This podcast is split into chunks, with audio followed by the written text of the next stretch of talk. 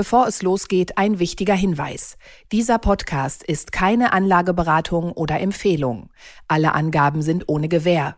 Diese stellen keinen Ersatz für eine professionelle und individuelle Beratung dar. Werteentwicklungen der Vergangenheit sind kein Indikator für zukünftige Wertentwicklung. Aktien fürs Leben. Der Vermögenspodcast von Kapital. Mit Christian Röhl und Horst von Butler.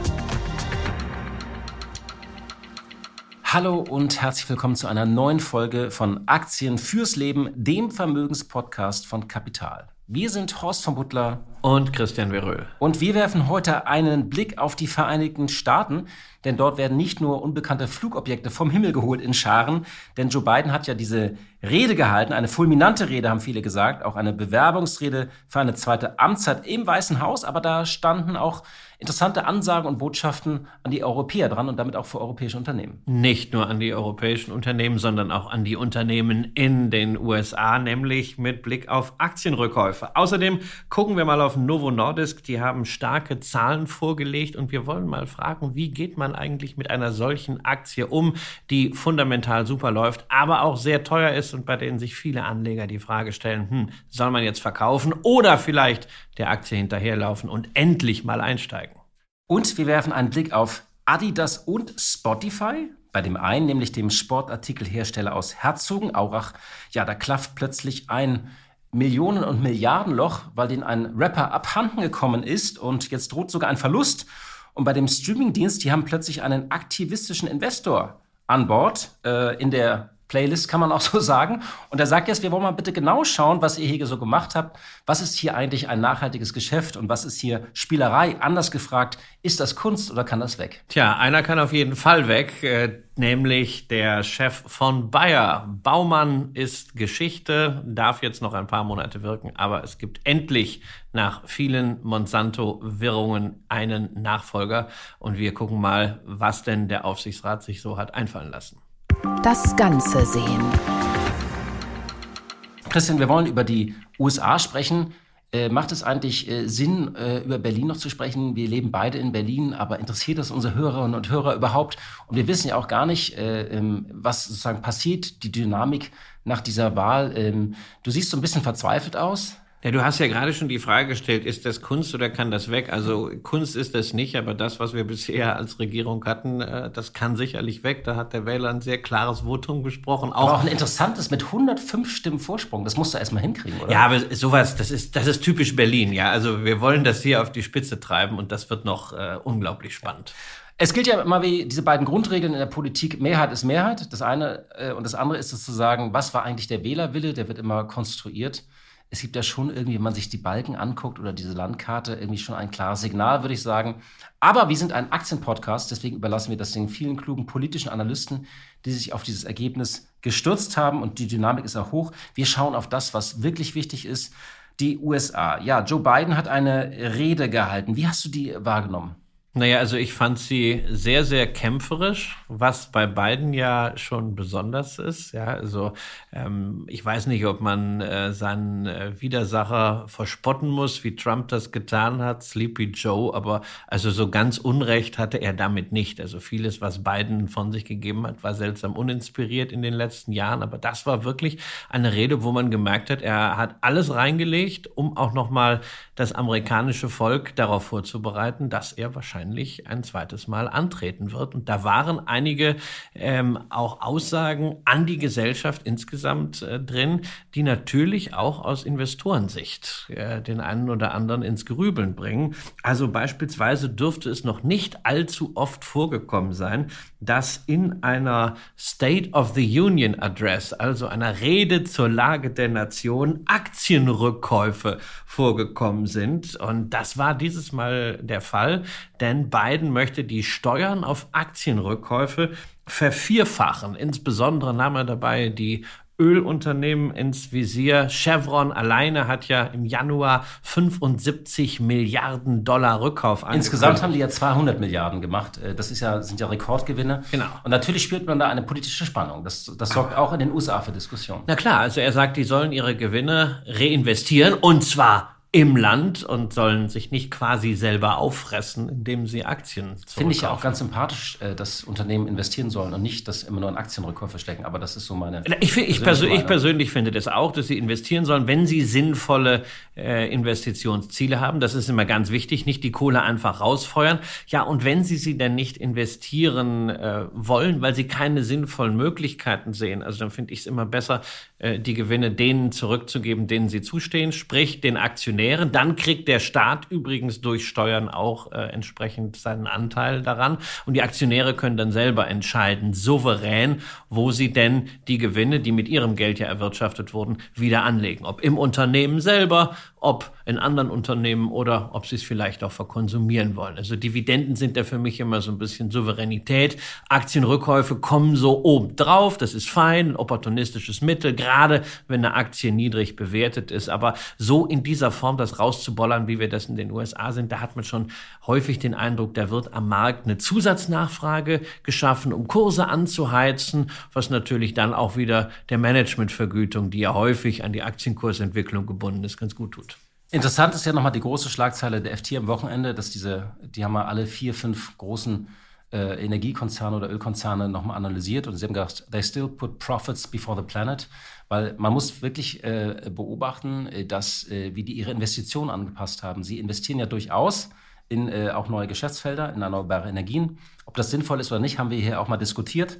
Aber das Interessante ist, dass die, die es am energischen gemacht haben, zum Beispiel BP, dafür nicht belohnt wurden bisher vom Markt. Sondern, und ich glaube, das ist ein interessantes Rennen, auch eine interessante Abwägung, die uns auch noch einige Male beschäftigen sollte. Und, oder andere, die es energisch gemacht haben, wie zum Beispiel äh, Total Energies aus Frankreich, äh, die jetzt plötzlich da stehen und vielleicht ins Klo gegriffen haben, auf Deutsch gesagt, weil die ja einige Assets bei dem in der Adani äh, haben, wo oh, sie jetzt gleich gesagt haben, also es ist alles äh, total in Ordnung. Ordnung, aber sie haben erstmal die Zahlungsflüsse dahin gestoppt. Also äh, kritische Sache. Aber wir hatten nicht nur dieses Energiethema, sondern wenn wir noch weiter ja. äh, von oben drauf gucken, dann war auch eine sehr, sehr interessante Aussage äh, von Biden, ja, buy American. So soll also zum Beispiel bei staatlichen Infrastrukturprojekten nur noch Baustoff angesetzt werden, der in den USA produziert wurde. Und dieser Satz hier, also du hast ihn ja auch angeschrieben, Buy American has been the law of the land since 1933. Das ist ja so ein Datum, was bei uns für Erschütterung sorgt. Das spielt natürlich auf die große Depression an in den USA. Er hat das ja immer wieder betont, dieses Buy American. Es ist so ein bisschen, ja, uh, Make America Great Again mit menschlichem Antlitz. Ama America First. Das ist eins zu eins die Linie von Trump vorgespielten, da müssen sich natürlich viele, gerade hier in Deutschland, äh, jetzt ja erst recht fragen, ups, was ist denn das los? Sie haben ja gedacht, also als äh, 2020 Biden gewählt wurde, äh, jetzt kommt da im Grunde ein transatlantischer Friedensengel, ähm, der nicht mehr im Sinn hat, als die Bindung nach Europa zu kitten und Europa äh, wieder ganz eng an die USA heranzuholen. In Wirklichkeit sehen, äh, sehen wir, es ist ein amerikanischer Präsident und was tut er? Unerhört. Er macht Politik für die USA. Nein, und das ist ja tatsächlich, wenn man sich auf diese äh, äh Rede schaut, auf diese 70-minütige Rede, ähm, natürlich gab es eine klare Ansage an die Chinesen. Es gab auch noch mal eine Versicherung an die Ukraine. Das wird Joe Biden ja auch noch mal äh, wiederholen in den kommenden Tagen, wenn er nach Polen reist. Aber es war eine Rede äh, über Innen- und Wirtschaftspolitik gerichtet an die Amerikaner mit einer klaren Botschaft: Let's finish the job. Die Demokraten haben sich da was vorgenommen. Und ich finde auch so ein Satz, so, wir werden sicherstellen, dass die Lieferkette für Amerika in Amerika beginnt. Das ist auch eine klare Ansage. Egal wie man es paraphrasiert, ob bei American oder ähm, äh, American Products oder eben das mit diesen Lieferketten. Ähm, es ist klar, was sie wollen. Ich glaube, wir haben uns ja zweimal geirrt. Wir dachten, die Demokraten, also sie haben ja durchaus Europa geeinigt, aber wir dachten, sie machen eine andere Politik. Sie machen die gleiche Politik. Und als sie diesen Inflation Reduction Act verabschiedet haben, dachte man so, jetzt machen sie endlich Klimaschutz bis wir so nach ein paar Monaten dieses Buy American äh, Preisschild entdeckt haben. Sie machen im Grunde Protektionismus mit einem ökologischen Etikett. Genau, und äh, nun gibt es da eine lange Liste von sozialen Wohltaten, bezahlbare Kinderbetreuung, Lohnfortzahlung, Krankheitsfall, günstigen Wohnraum. Diese, äh, diese Rede war auch sehr nah dran am, am Alltag der Amerikaner. Ich, ähm, also er spricht ja auch über Handyverträge und Flugtickets, also auch wirklich sehr, sehr konkret. Er wollte ähm, auch zeigen, er ist, er ist nicht abgehobt. Das ist ja immer dieser genau. Vorwurf, den er auch von den Republikanern, den Washington insgesamt bekommt, dass Washington sich komplett entfernt hat vom Leben der normalen Amerikaner. Den hat er implizit natürlich damit gekontert, dass er ständig immer wieder auf Alltagsfragen eingegangen ist. Und entscheidend sind, glaube ich, jetzt äh, zwei Sachen. Ähm, also, ähm, was ist eigentlich die, die kluge Antwort von Europa. Ich glaube, ein plumpes Buy European wäre falsch. Es wäre auch falsch, ein, ein, weiterer Topf mit vielen Milliarden, den Ursula von der Leyen ja ins Spiel gebracht hat. Also wir haben ja diesen, äh, diesen äh, Next-Gen-Fund, der nach der auch Corona-Hilfsfonds genannt wird, mit 800 Milliarden. Den haben wir ja noch nicht mal ganz ausgegeben. Da werden jetzt einige Sachen umdeklariert. Aber einfach nur mehr Geld ist nicht die Antwort. Man muss auch, äh, es muss auch einem klar sein, das hat mir der äh, Historiker äh, Adam Tooze nochmal in Davos erklärt das Gespräch wird in der nächsten Ausgabe von Kapital auch nochmal erscheinen. Bei diesen ganzen Projekten tatsächlich, zum Beispiel Windparks vor den Küsten der USA, kommen natürlich sehr viele europäische Unternehmen zum Zuge. Das sind gute Geschäfte für amerikanische Unternehmen. Und wenn die das dort auch, äh, und die können nicht sozusagen von einem Tag auf den anderen äh, alles dahin verlagern, aber wenn das passiert, werden die Unternehmen auch insgesamt davon profitieren. Also es, es wird Unternehmen, es bedeutet gute Geschäfte für gut positionierte Unternehmen auch in Europa und das stabilisiert natürlich auch die Konzerne insgesamt in Europa.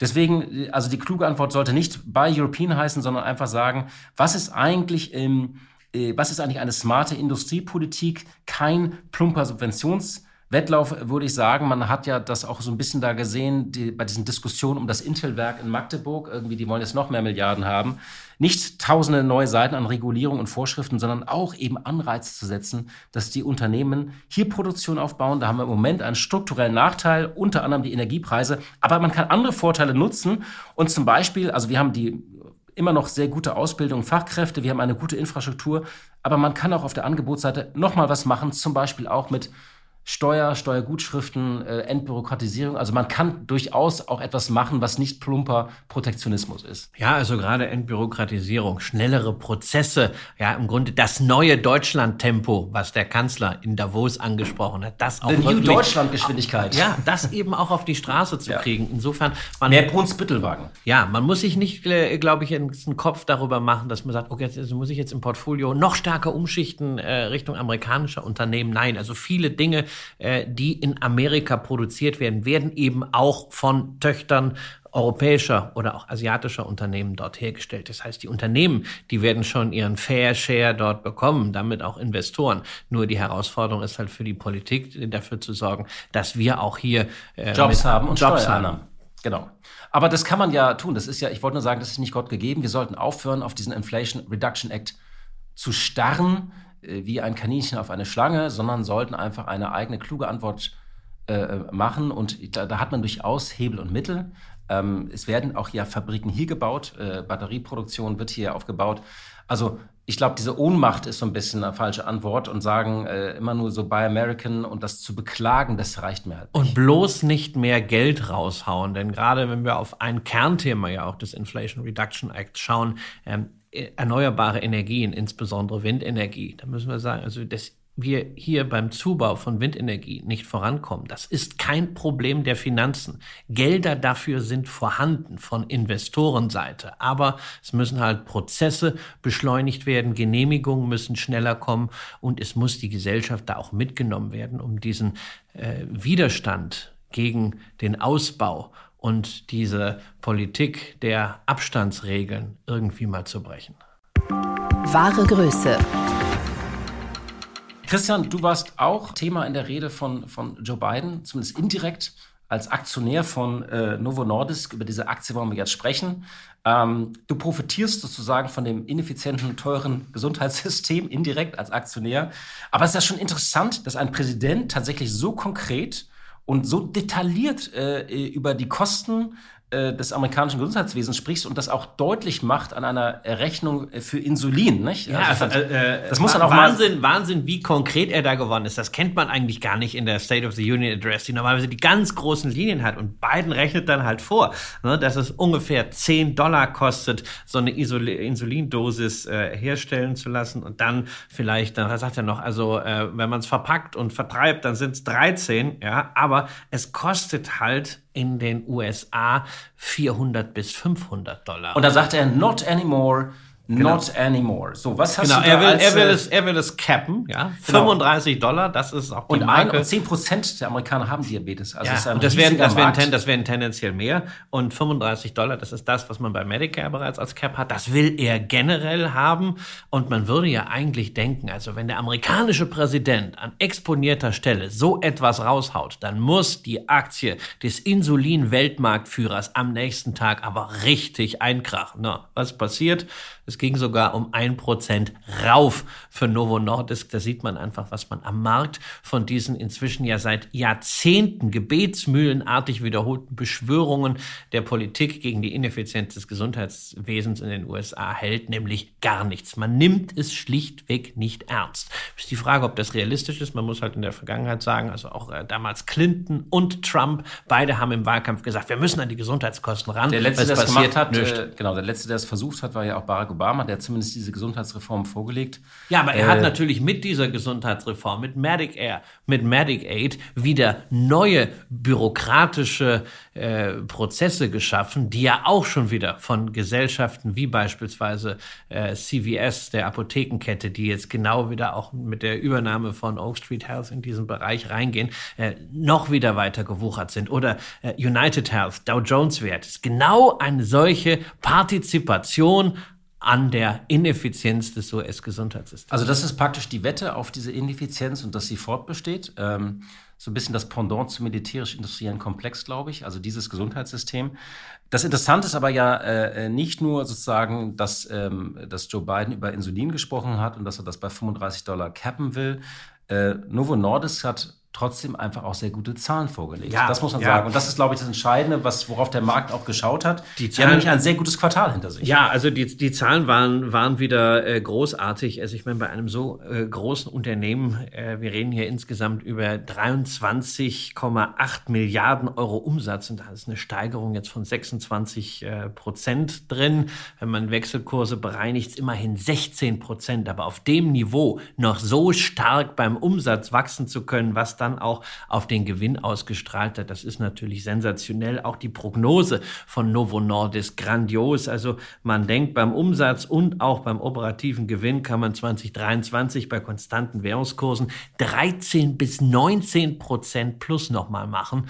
Und da steckt natürlich nicht nur drin, dass man im Grunde einen ineffizienten Markt ausarbitriert und ausnudelt, sondern da steckt auch drin, dass man sehr, sehr stark nach vorne gedacht hat. Nämlich, dass man sich nicht ausgeruht hat auf diesen hohen Insulinmargen, sondern dass man weiter investiert hat, zum Beispiel in diese Diätpille Vigavi, die man jetzt endlich auch in der Breite, in ordentlicher Qualität und Stückzahl und Konstanz ausgerollt kriegt, weshalb dieser Bereich sich vom Umsatz her mehr als verdoppelt hat. Und da erkennt man auch Managementqualität. Was ist denn sozusagen die, die, die Stärke äh, von, von Novo Nordisk? Es gibt ja viele Pharmaunternehmen, du hast diese Aktie schon sehr lange im Depot. Wenn du das so mir in einem Satz erklären müsstest, was, was machen die anders oder besser als andere Pharmakonzerne? Sie sind sehr stark fokussiert eben auf diesen äh, Bereich, äh, wo Sie aus der Kernkompetenz vom, vom Insulin- und Diabetesgeschäft halt jetzt diese entsprechenden Ableitungen gemacht haben.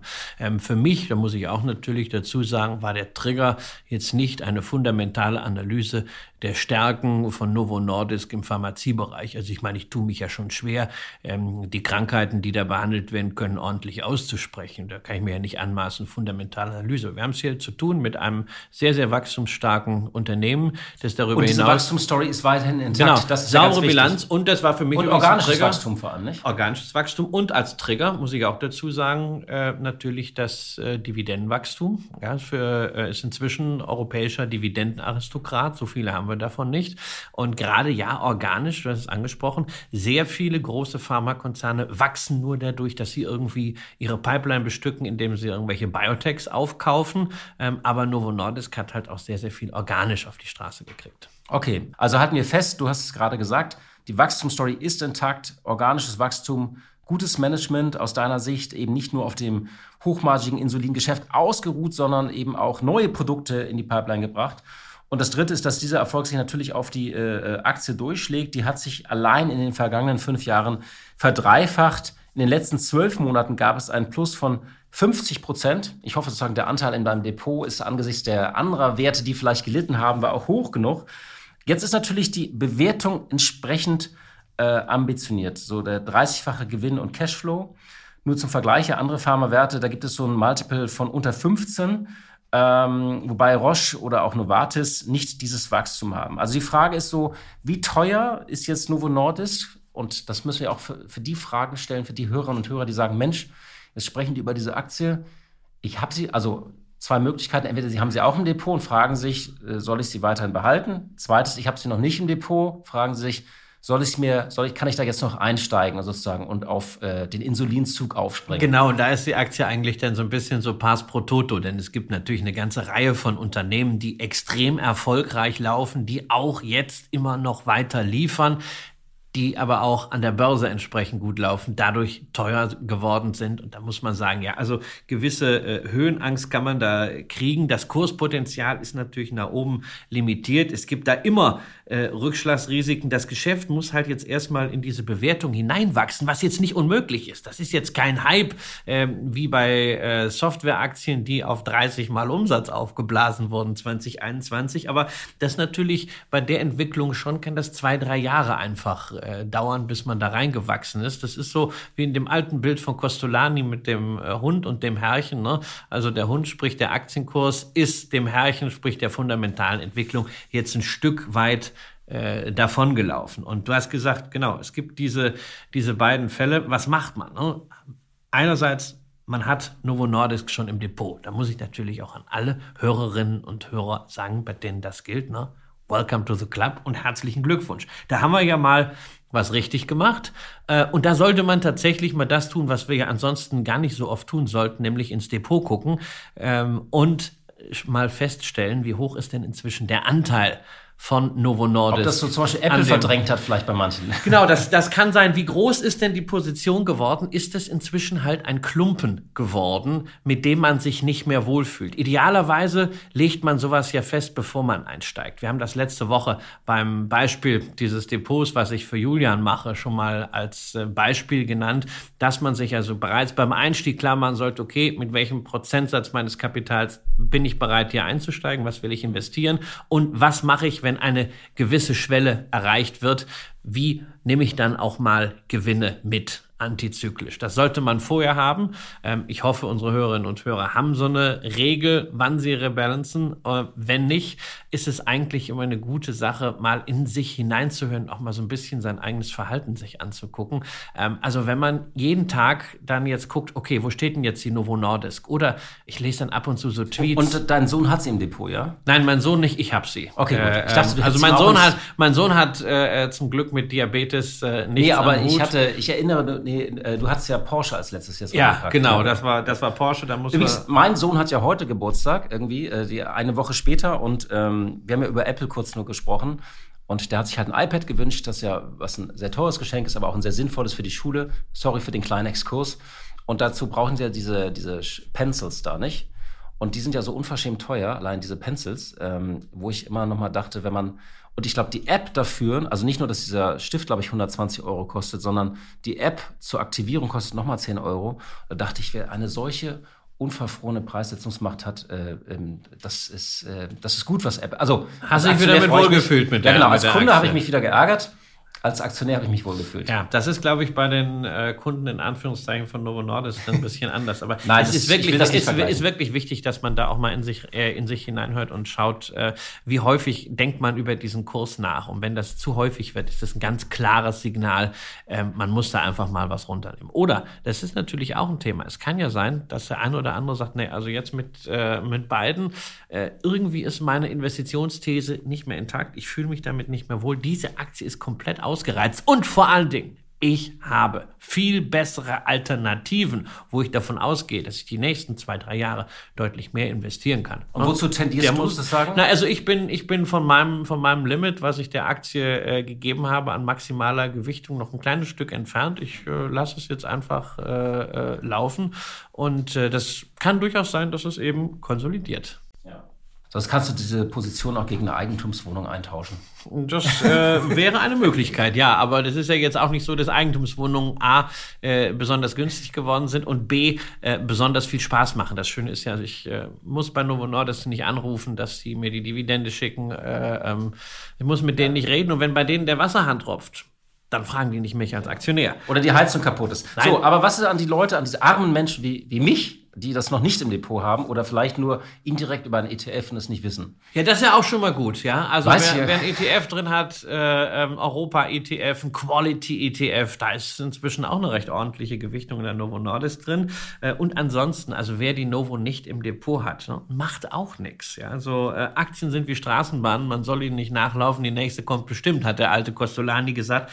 Und damit ähm, hat er recht. Also jetzt auf diesem Niveau einfach zu sagen, so, jetzt will ich da mal wissen, jetzt will ich da rein und mit der vollen Positionsgröße, puh, also das würde ich jetzt nicht mehr für mutig halten, sondern eher ähm, für übermütig, sondern ich würde sagen, da gibt es dann drei Alternativen. Ne? Erstens, endgültig vergessen, ja, weil hm, kommt schon wieder irgendwie eine neue Chance, eine andere Chance. Zweitens, wäre dann so die Sache, wenn man sagt, hm, also vergessen will ich nicht, aber ich will auch jetzt nicht viel Geld reinstecken, ich will aber dabei bleiben irgendwie mal den Fuß reinstecken, ja, dann einfach einen Aktiensparplan starten. Auf eine Aktie. Auf eine Aktie kann man mit wenig äh, ähm, Mitteln kann man damit ja schon mal einfach loslegen, damit man das Gefühl hat, na ja, also die Straßenbahn ist jetzt nicht weg und man kommt so ein bisschen rein, insbesondere dann, und das leitet so zum, zum dritten Thema über, wenn die Aktie mal zurückkommt. Also, das wäre dann auf die Watchlist setzen und darauf warten, dass es wirklich mal einen Dip gibt. Und auch wenn Novo Nordisk eine großartige Performance in der Vergangenheit hatte, ähm, diese Dips gibt's recht zuverlässig, nämlich immer dann, wenn die Erwartungen mal so weit überzogen waren, dass also selbst sehr gute Zahlen nicht ausgereicht haben. Also wir haben es gesehen, Anfang 22 gab es einen 20-prozentigen Rücksetzer. Ja, wer da Mut hatte, konnte da reingehen. Also deswegen durchaus mal ein bisschen Geld auf der Seite haben. Oder eben, Paradebeispiel 2016, da hatte sich die Aktie auch gerade binnen drei Jahren verdreifacht. Anschließend so bei 400 Kronen so ein Plateau ausgebildet und dann ging es um 45 Prozent nach unten. Wenn man hat ich finde es übrigens schön, alleine mal eine Aktie, die in Kronen äh, bemessen wird, ja. zu haben. Also es ist immer so langweilig, alles in Euro oder Dollar. Ja, dän dänische Kronen sind natürlich als Währung eher langweilig. Ja. Ähm, Aber so, ich finde das so, weil äh, ich finde es irgendwie so, das hat Stil, noch ein bisschen Kronen im Depot zu haben. Ja, man hat das Gefühl, es ist eine Währungsdiversifikation. Ja, hat es natürlich nicht, ist viel ja. zu klein. Aber damals, 2016, ne, wollen wir nicht vergessen, 45 Prozent ging es runter und dann war Novo Nordisk auch mal fünf Jahre unter Wasser bis zum nächsten Hoch und da konnte man dann auch schön akkumulieren. Und ähm, es kann durchaus sein, dass wir genau eine solche Phase wieder mal erleben. Das muss nicht minus 45 Prozent sein, aber es kann auch einfach mal sein, dass sie minus 20 macht und dann da rumkrebselt und dann ist man mit dem Sparplan oder dann halt mit einer Einmalorder doch ganz gut bedient, wenn das Unternehmen, und es spricht alles dafür, weiterhin qualitativ auf Kurs bleibt. Und ansonsten wollen wir natürlich auch nicht vergessen, wenn man wirklich ganz weit rauszoomt, dann sieht man, wenn ein Unternehmen beständig läuft, ist es am Ende, wenn man langfristig dabei ist, auch egal, ob man jetzt wirklich an einem kurzfristig ungünstigen Zeitpunkt eingestiegen ist. The Trend is your friend. Liebe Hörerinnen, liebe Hörer, vielleicht hören Sie diesen Podcast über Spotify. Ist natürlich, Spotify steht neben anderen Diensten für Musik, aber eben auch für Podcasts und hat auch sehr äh, selbst, also hat auch selbst sehr in Podcasts, in das Podcast-Geschäft und eigene Shows investiert. Und nun haben die einen aktivistischen Investor an Bord. Kurz nochmal, was ist das? Das sind meist Investoren, die einen gewissen Aktienanteil erwerben. Manchmal sind es auch nur einige Prozent und auf Veränderungen im Management, in der Richtung oder bestimmte, ja, so einen strategischen Push fordern oder manchmal auch den Austausch vom Management. Das ist jetzt hier nicht der Fall. Disney ist übrigens gerade äh, seinen aktivistischen Investor losgeworden. Nelson Pelz hat ja gesagt, ich bin zufrieden mit dem Sparkurs, äh, was hier passiert ist. Die Aktie, ich glaube, er hat 900 Millionen gemacht mit seiner kleinen Intervention. 18 Prozent hat der Kurs gewonnen. Und äh, ja, mal können, das kann enden in großen Kämpfen äh, äh und auch erbitterten Kämpfen. Hier ist es jetzt so, dass äh, äh, der Investor Value Act hat eine Beteiligung erworben und hat bemängelt, dass die Kosten des Streaming-Musikdienstes beim Ausbau seines Podcast-Geschäfts explodiert sein. Das liegt nicht an uns, wir machen das ja auf eigene Kosten und wir, wir packen es da nur rauf, sondern sie haben auch in eigene, äh, äh, eigene Shows investiert. Äh, Value Act äh, kommt aus San Francisco und äh, ja, hat jetzt gesagt, sie wollen eine Veränderung haben, ist das erste Mal, dass ein prominenter aktivistischer Investor eine Beteiligung an Spotify überhaupt öffentlich bekannt gegeben hat. Und äh, ja, sie erfolgt nur wenige Wochen nachdem der Musikstreaming-Dienst wie andere Tech-Konzerne auch bekannt gegeben hatte, dass Tausende Stellen gestrichen äh, wurden. So, und zwei Zitate haben uns ein bisschen so elektrisiert. Ähm, das eine ist der, der, der Mason Morfitt, der Chef dieser Investmentfirma, hat zwei Sätze gesagt. Zum einen, die Supermacht von Spotify bestand darin, technische Durchbrüche mit organisatorischen Fähigkeiten zu kombinieren. Es organisierte Urheber und Urheberrechtsinhaber, um ein völlig neues Wirtschaftsmodell aufzubauen, von dem alle Beteiligten profitierten. Und dann sagt er noch, und während des Booms, also während der vergangenen Jahre, hat es diese Befugnisse auf neue Märkte wie Podcasts, Hörbücher und Live-Chatrooms übertragen. Die Betriebskosten und die Finanzierung von Inhalten sind deswegen explodiert. Und jetzt muss man eben schauen, was für die Ewigkeit gebaut wurde und was für die Blase. Und ich finde dieses so, uh, so, so, so, lasting, lasting business and, and for the bubble, das gilt ja für ganz viele Unternehmen, die in dieser Zeit des billigen Geldes und des Booms und des digitalen Booms einfach in alles investiert haben. Und jetzt ist immer so die Frage, was lohnt sich hier eigentlich, was ist Geschäft? Und ähm, ja, das finde ich spannend, äh, weil das ist, kann man, ist, glaube ich, eine Formel, die man für ganz viele Geschäfte jetzt nach dieser zinslosen Zeit auch anwenden kann. Naja, natürlich. Wir haben ja eine ganze Reihe von Geschäftsmodellen gesehen, äh, die sich vielleicht auf äh, PowerPoint-Folien ganz gut lasen, aber die dann wirklich äh, keine sinnvolle operative Essenz hatten, schon gar nicht dazu geneigt waren, um auch mal positive Renditen für Anleger einzuspielen, nicht nur an der Börse, sondern wirklich in Form von Gewinnen oder Cashflows. Ja, wobei man natürlich bei Spotify jetzt nicht sagen kann, dass sie jetzt gar nichts bewegt haben, sondern es ist sicherlich für eine Plattform schon mal großartig hier dass sie ähm, fast eine halbe Milliarde Nutzer äh, gezählt haben. Und sie haben es ja auch geschafft, wirklich ihre Umsätze sehr, sehr ordentlich äh, zu steigern. Auch wenn man jetzt mal diesen ganzen Pandemiezeitraum insgesamt äh, betrachtet, also vom vierten Quartal 2020 bis zum vierten Quartal 2022 ist der Umsatz um äh, 46 Prozent gewachsen. Hey, das ist eine richtig gute Geschichte. Stichpunktsbetrachtung, aber einfach mal exemplarisch. Nur das Problem ist tatsächlich, dass die Kosten komplett aus dem Ruder gelaufen sind, weil du hast ein Plattformgeschäft. Da gehst du doch eigentlich davon aus, dass du bei steigenden Umsätzen irgendwann auch mal Marge machst. Nee, aber genau das haben sie eben nicht hingekriegt, sondern die betrieblichen Kosten sind in dieser Zeit, wo die Umsätze 46 Prozent plus gemacht haben, um 60 Prozent gestiegen. Das heißt, du hast überhaupt keine positiven Skaleneffekte. Deswegen sind sie jetzt äh, im letzten Quartal auch wieder in die Verlustzone geraten. Da muss man schon sagen, das riecht irgendwo nach Missmanagement. Könnte aber natürlich auch ein Hinweis darauf sein, dass man sich vielleicht mal fragt, ähm, was ist eigentlich Spotify? Ja, wir nennen das ja als, als Plattform und wir hören auch über Musik und Podcasts und sowas, aber ich bin da auch gestolpert bei diesen technischen Durchbrüchen. Wo sind denn die technischen Durchbrüche? Also Sie haben, ich glaube, Sie haben also ja, Sie haben irgendwie einen Algorithmus. Ja, also dieser Algorithmus weiß, weil ich viel Maite Kelly höre, äh, kann man mir vielleicht auch äh, Andrea Berg vorschlagen. Ja, das stimmt, aber eigentlich ähm, kleiner kleiner äh, TV-Tipp. So, hast du die die die Serie über Spotify gesehen? Es gibt eine ganz tolle Serie, die heißt Playlist, wo die Geschichte von Spotify äh, aus, ich glaube, hat nur acht Folgen, aus acht Perspektiven erzählt wird. Äh, von dem Gründer von, von der Plattenindustrie. Sehr sehenswert, ähm, äh, weil mir war bewusst geworden, als ich die geschaut habe, dass ich die Spotify-Geschichte gar nicht so en Detail kannte wie andere Gründungsgeschichten. Und eine der, der, der Dinge, an denen dieses Team gefeilt hat und was damals die große Herausforderung war, dieses Streaming in Echtzeit hinzubekommen. Also dieses, dieses Abrufen sozusagen von, von Musik ähm, in Echtzeit, dass das äh, wirklich und der der äh, Daniel Eck hat immer darauf gepocht, dass das in Millisekunden eigentlich erfolgen muss, dass wenn ich auf Play drücke, dann auch diesen Song höre. Das ist aber jetzt schon lange her. Ich wollte nur sagen, das ist der technische Durchbruch und dann haben sie es schon geschafft, Musik mit Algorithmen zu aggregieren, dass man ja meine Stimmung oder meine, äh, dass ich Dinge auch teilen kann, dass, dass ich, dass mir etwas vorgeschlagen wird. Aber tatsächlich haben das inzwischen auch andere Streaming-Dienste hinbekommen. Das kriege ich auch auf Amazon Music oder Apple Music. Dafür brauche ich nicht Spotify. Genau, man darf nicht vergessen, ähm, die Musik, die dort abgespielt wird, die gehört ihnen nicht, sondern sie führen natürlich da immer was an die rechte Inhaber ab. Das, was ihnen gehört, sind nur wirklich die selbstproduzierten Programme. Und da sind wir eben in dieser Podcast-Ökonomie, wo sie halt wirklich mit dem großen Füllhorn rausgerannt sind und dann zum Beispiel einem äh, äh Joe Rogan äh, diesen äh, dreistelligen Millionenbetrag gezahlt haben und äh, einigen anderen auch noch, dass sie solche Leuchttürme haben. Das wird sicherlich jetzt auf den äh, Prüfstand kommen, ob man das machen kann. Und insgesamt muss ich halt sagen, Analysten sind sehr skeptisch, was die äh, Fähigkeit dieses Geschäftsmodells angeht, auch in Zukunft substanzielle Gewinne äh, zu erzielen. Also ich bin mir bei Analysten immer vorsichtig, aber nur, dass wir einfach mal den, den Marktkonsens sehen. Also selbst für 2025, das ist noch drei Jahre hin, stehen da im Konsens nur 2,18 Dollar als Gewinn je Aktie. Und das heißt, es ist äh, auf heutiger Basis das 60-fache.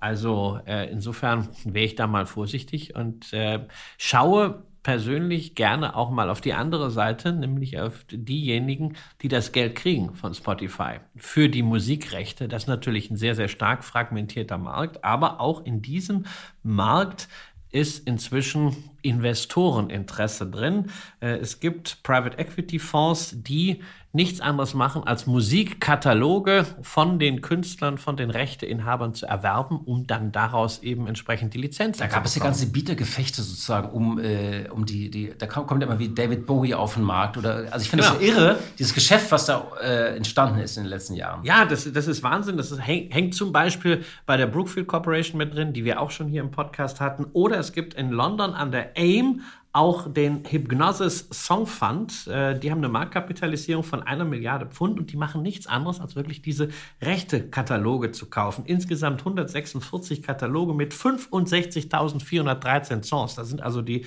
Red Hot Chili Peppers dabei, Neil Young, Shakira, 50 Cent. Könntest du auch ein paar singen jetzt, um so Beispiele zu geben das, aus diesem Portfolio? Das, was ich singen könnte, möchtest du nicht hören. Okay. Äh, und unsere Hörer auch nicht. Ähm, die Aktie, muss man eigentlich auch dazu sagen, hat kräftig gelitten, ähm, ist von über 120 Pence jetzt auf 85 Pence abgestürzt, weil da natürlich auch ein ordentlicher Finanzierungshebel drinsteckt und das mag man in Zeiten steigender Zinsen nicht so gerne. Das ist so ein Dividendenmodell, Aktien ist in Deutschland nicht äh, handelbar, aber nur als Beispiel, dass man selbst in solche Nischen investieren kann und sich dann auch auf die andere Seite stellen kann, also sprich derer, die von Spotify direkt profitieren. Wahre Größe. Wir wollten zum Schluss noch ganz kurz über die Erlösung von Bayer sprechen. Das war ja wirklich, ähm, ich erinnere, keine so quälende Amtszeit eines DAX-CEOs äh, wie die von Herrn Baumann bei Bayer. Wirklich mit diesem großen, äh, missglückten Deal der Übernahme von Monsanto. Das hat ja äh, die Aktie wirklich gebeutelt, äh, auch wenn sie sich jetzt in den vergangenen Monaten erholt hat.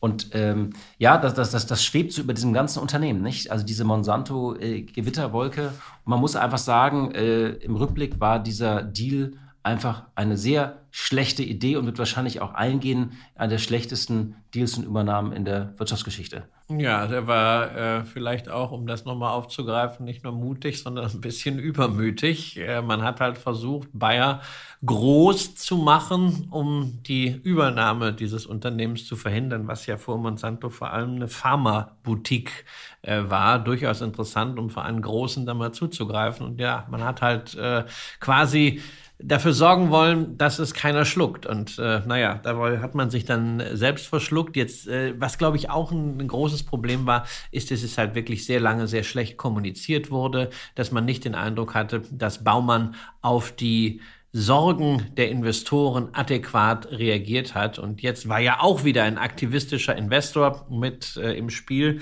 Und dann war es halt jetzt wirklich für den Aufsichtsrat an der Zeit, irgendwann äh, zu reagieren. Baumann war nicht zu halten. Jetzt kommt jemand von Roche, äh, William Anderson, und ich muss sagen, das ist ja auf den ersten Blick ein Leider nicht von Novo Nordisk.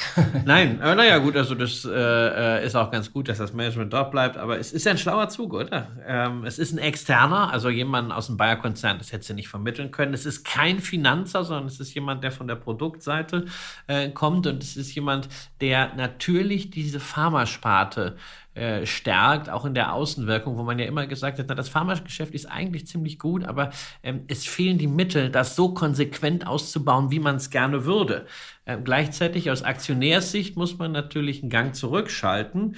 Ähm, wer auf eine Aufspaltung gehofft hatte, hat natürlich durch diese Personalie jetzt einen Dämpfer äh, bekommen. Und das sieht man ja auch an der Börse. Also der Freudensprung über den Abschied von Herrn Baumann, der währte ja nur kurz. Am Mittwoch, Donnerstag ging es mal. War nicht so wie der große Sprung bei, bei äh, Herrn Rohrstedt bei Adidas. Das Nein, war eben, also war eben kurzer, nicht. Das war Sprung. kurz, ging mal kurz von 60 auf 65 rauf, aber dann äh, einen Tag später waren wir schon wieder unter 60 gefallen. Also äh, insofern, es bleibt weiterhin die Frage, du hast ein Unternehmen mit drei Bereichen, also äh, Pflanzenschutz, Crop Science nennen die das, also wo ja die, die Agrochemie inklusive Monsanto mit gemeint ist, dann die Pharmasparte und dann noch dieses Consumer Health Geschäft, also die verschreibungsfreien äh, Medikamente.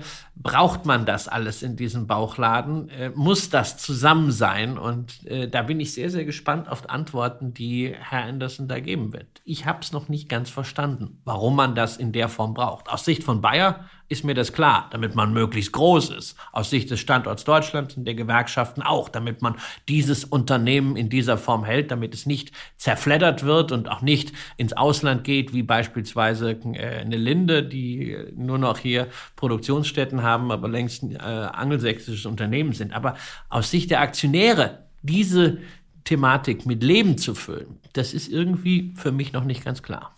Genau. Und ich habe ja übrigens diese Bayer-Aktie, ich habe es schon mal gesagt, das ist ja meine Großvater-Aktie. Äh, ich habe sie ja schon sehr lange im Depot, deswegen kenne ich den Einstiegskurs nicht. Aber natürlich, der, der Kurs der Bayer-Aktie, der war 2015, also vor diesem Deal mit Monsanto, mal bei 140. Er ist dann zeitweise auf 40 gefallen, pendelt nun um die 60, du hast es gerade gesagt. Also das ist zwar jetzt kein Abwärtstrend mehr, sondern ist so wirklich so eine ganz lange Bodenbildung. Äh, die Bewertung ist insofern ja äh, schwierig, weil ähm, die, das Unternehmen muss ja immer wieder sehr hohe Rückstellungen auch bilden und ähm, es ist immer noch unklar, man folgt jetzt auch nicht jedem Urteil, was irgendein äh, Richter in äh, Los Angeles oder San Francisco, ob das jetzt Bezirks- oder Landesebene ist, man weiß es halt nicht. Dann äh, viele Rechtsstreite hat ja ähm, äh, Bayer dann auch gewonnen. Aber ich glaube, alleine diese Unsicherheit über den Ausgang des Rechtsstreits und ob da nicht dann doch ein großer Vergleich irgendwann im Raum steht, ähm, äh, ja, also ich, ich glaube, die letzten vier Quartale ähm, bei 4,3 Milliarden Euro Free Cashflow und äh, 57 Milliarden Marktkapitalisierung, das sieht günstig aus. Aber man darf die Schulden nicht vergessen, weil dieser Kauf hat ja nicht nur das Unternehmen belastet äh, von Monsanto, sondern er hat auch hohe Schulden aufgebrummt und auch das in Zeiten, als das Geld billig war. Ja, also wir reden hier über 30 Milliarden Euro Netto-Schulden und da bist du halt dann schon beim Enterprise Value von 90 Milliarden und naja, jetzt rechnest du da mal die 4,3 Milliarden Cashflow gegen. Das ist immer noch ordentlich, aber das ist nicht so eine Schnäppchenbewertung. Das heißt, da muss jetzt erstmal was kommen, dass da richtig auch mal Cashflow verdient wird und ich bleibe dabei, es ist ein großartiges Unternehmen von der Historie her, aber mir fehlt da momentan die Fantasie und ich würde tendenziell eher abwarten, was denn William Anderson wirklich als Strategie dann präsentiert, wenn er in Amt und Würden ist. Das letzte. Ganz kurz jetzt zum Schluss noch zu Adidas. Ja, ähm, es gab miese Zahlen und äh, der neue Chef Björn Gulden tut das, was man von einem neuen CEO erwarten darf, die Lage düster zeigen, äh, miese Zahlen vorlegen, alle Risiken einmal benennen, Adidas natürlich als Restrukturierungsfall einmal äh, herausstellen und dann die Latte tief legen, um dann äh, sozusagen umso so größer zu strahlen. Trotzdem ist es ja schon interessant und das ist ja ein Lehrstück, wie abhängig Adidas von diesem Rapper geworden ist von dem Geschäft äh, mit dieser Kollektion, oder? Ja, also man hat das äh, sehr, sehr stark rausgekehrt jetzt. Also wir haben ja hier auch drüber gesprochen, dass man sich äh, aus sehr nachvollziehbaren Gründen von äh, Easy, der früher, glaube ich mal Kanye West äh, hieß und der Ehemann von äh, Kim Kardashian war, also so eine riesen super Influencer-Persönlichkeit. Ähm, und äh, ja, also tatsächlich ist die Frage, was macht man mit dem ganzen Zeug, was man jetzt noch auf Halde liegen hat an Produktion? Kriegt man das weg oder nicht? Ähm, muss man es vielleicht komplett abschreiben. Das heißt, da schlummern nach wie vor gewaltige Risiken. Allerdings sagt äh, Björn Gulden natürlich auch, dass äh, Adidas strukturelle ähm, Probleme hat. Ja, ähm, er sagt, wir sind derzeit nicht so leistungsfähig, wie wir sein sollten. Und das ist völlig unabhängig von Jeezy. Also nochmal eine Breitseite ähm, gegen äh, Kaspar Rohrstedt und auch zu sagen, wir müssen die Teile wieder zusammensetzen. Aber ich bin überzeugt, dass wir Adidas wieder zum Strahlen bringen. Das ist so richtig richtig nochmal äh, nachgetreten, äh, durchaus auch mit Grund und dann auch sehr klar, was er sagt, wir werden dafür Zeit brauchen. Die Zahlen sind wirklich schlecht. Ähm, die können noch deutlich schlechter werden. 2023 wird nicht, sicherlich nicht nur ein Übergangsjahr, sondern das wird hier mit einem negativen äh, Betriebsergebnis von äh, 700 Millionen Euro, was da mal in den Raum gestellt wurde, für den Fall, dass sich alle Risiken, die genannt wurden, materialisieren, richtig mies sind. Und ähm, es deckt sich leider mit dem, was wir letzte Woche erst zu Adidas gesagt haben. Gülden hat sehr, sehr viele Vorschusslorbeeren bekommen, aber er muss jetzt liefern und dass er das so schnell gedreht kriegt, dass man bereits 2024 einen Gewinn sehen kann, der wieder eine faire Bewertung vermuten ließe. Das ist nicht so, sondern da sind noch gewaltige Risiken dabei. Ähm, da wird richtig äh, Geld verdient, wenn alles optimal läuft, erst wieder 2025. Aber was es natürlich auch zeigt, ne? Timing is a bitch, wie ich immer so schön sage. mein Sohn ist jetzt Aber der war das Feuerwerk eigentlich zu früh? Also diese 60 Prozent plus? Natürlich, das ist, da ist halt, da ist halt gefeiert worden. Aber auch das haben wir ja schon, äh, schon gesagt, dass äh, man sehr, sehr viel gleich reingepackt hat an Erwartung. Da ist sehr viel Potenzial verschnitzt und jetzt muss Gülden erstmal liefern. Und da muss natürlich auch das gesamtwirtschaftliche Umfeld ein bisschen mithelfen. Da muss man auch die Marke in China wieder nach vorne bringen. Ja? Äh, nur mein Sohn, ne, der ist halt schon der Leidtragende, denn wie letzte Woche angekündigt, habe ich natürlich, weil ich den Print von seinem Geburtstag wollte, nicht die Zahlen abgewartet von Adidas, sondern äh, gleich am 6. Februar gekauft. Und äh, jetzt liegt er schon mal 10% hinten. Aber ähm, ich habe ja aufgrund der Strahlkraft der Marke äh, noch die Hoffnung, dass er zum 18. Geburtstag, also in zwölf Jahren, auch dann ordentlich im Plus ist. Du bist ja heute sehr elegant angezogen. Ich habe mir ja sozusagen als kleinen Kommentar äh, heute diese Schuhe angezogen. Sie können sich sehen, liebe Hörerinnen und liebe Hörer meine weißen äh, Nike-Schuhe. Wir haben auch über diese Aktion das Unternehmen gesprochen, was natürlich jetzt weit enteilt wieder scheint bei, diesem ewigen, bei dieser ewigen Aufholjagd. Ähm, das war's für heute, liebe Hörerinnen und liebe Hörer. Ähm, danke für Ihre Zeit, für Ihre Treue und wir hören uns kommende Woche wieder. Machen Sie es gut. Tschüss. Aktien fürs Leben. Der Vermögenspodcast von Kapital. Mit Christian Röhl und Horst von Butler.